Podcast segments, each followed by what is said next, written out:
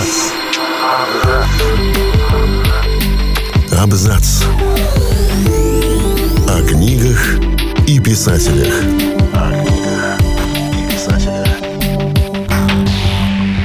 Всем привет! Я Олег Булдаков, и сегодня я расскажу вам о некоторых запрещенных романах.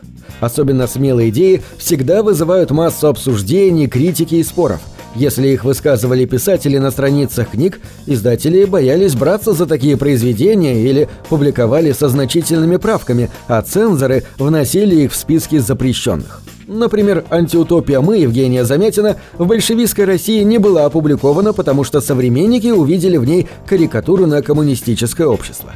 Китае до сих пор против Алисы в «Стране чудес» Кэрола, потому что недопустимо внушать детям мысль о том, что у животных такой же интеллектуальный уровень, как у людей.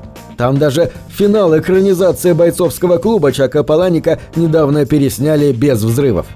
Роман «Убить пересмешника» поднимает острые темы расовых предрассудков, прав человека, неравенства и нетерпимости в обществе. Книга внесла огромный вклад в движение за права чернокожих. Сюжет развивается в небольшом городке штата Алабама. Там идет суд над афроамериканцем Томом Робинсоном. Его обвинили в изнасиловании белой женщины. Хотя доказательств содеянного нет, а свидетель местный пьянчуга и отец потерпевший, все жители ополчились против Тома. А заодно и против его адвоката, Атикуса Финча, честного мужчины, который не побоялся открыто вступиться за Тома. В 1970-1990-е годы в школах 15 округов США книгу нельзя было выдавать в библиотеках и рекомендовать учащимся, потому что она наносит психологический ущерб позитивному интеграционному процессу. 26-летний Патрик Бейтман вырос в богатой семье, работает на Уолл-стрит, живет в шикарной квартире. Окружающие считают его образцом для подражания и настоящим интеллигентом. Но это лишь маска. На самом деле Бейтман – психопат и маньяк. Он убивает без разбора проституток, бродяг, бездомных, которых считает генетическим мусором, представителей других этнических групп и сексуальной ориентации, неугодных коллег. Кроме ярости, зависти и ненависти он ничего не испытывает.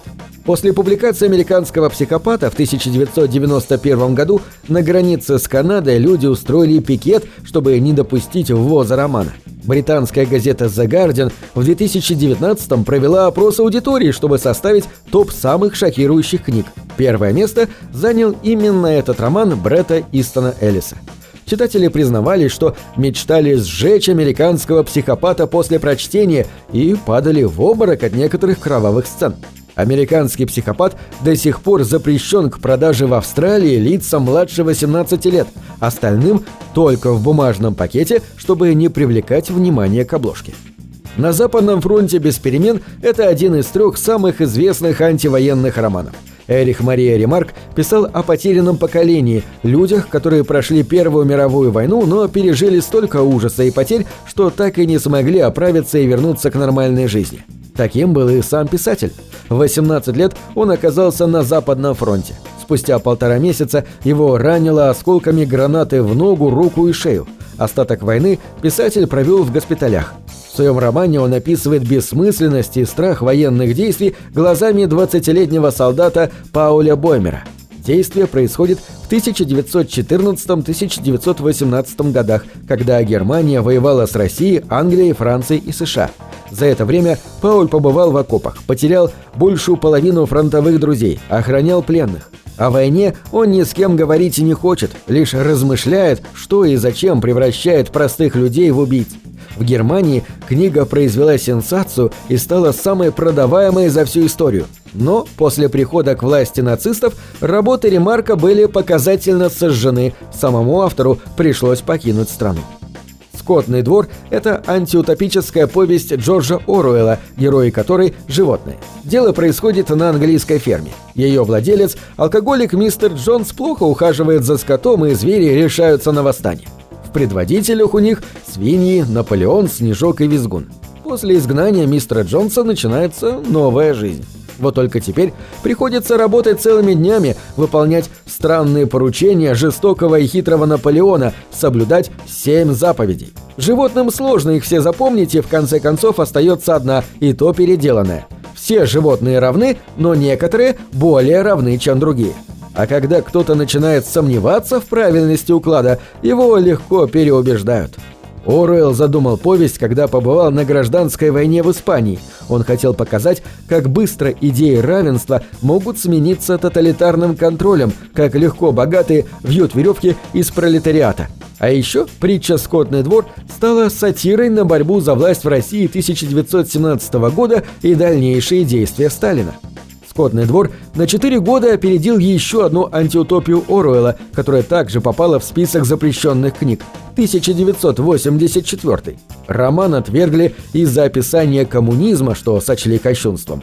Это история об обществе, в котором люди не имеют права на свободу чувств и мыслей и за всем следит большой брат, во многом перекликается с «Мы Замятина».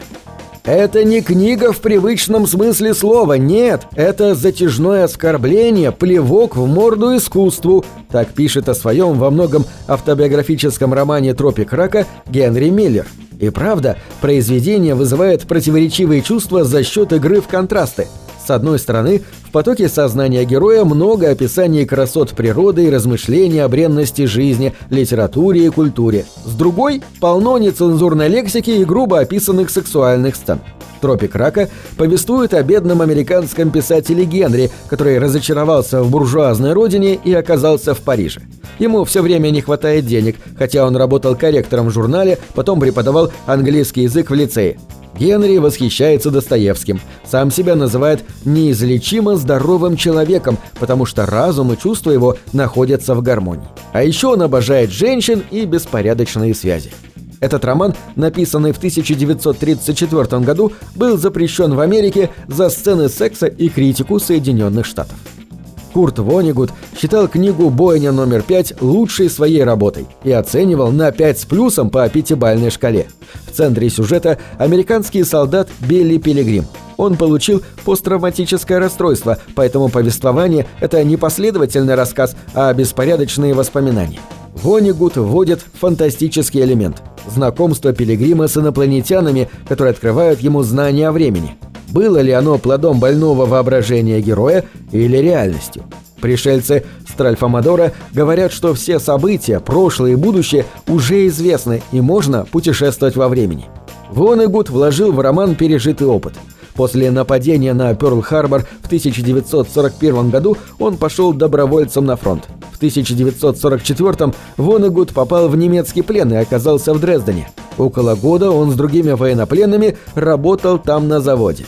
На ночь несчастных запирали на городской скотобойне, угадайте номер, а во время бомбежки уводили в подвал. Только это и спасло Вонигута и еще шестерых американцев во время нападения на город союзнической авиации. Чтобы выбраться из-под завалов, пленникам пришлось пробираться через горы трупов мирных горожан. Бойня номер пять была задумана как антивоенный роман. Интересно, что тут не найти деления на плохих и хороших, своих и чужих. Немецкие солдаты изображены измученными войной людьми, которые вызывают сочувствие. Роман запрещали из-за непатриотического содержания, непристойных сюжетов, вульгарности, безнравственности и безбожия. На этом все. Читайте хорошие книги.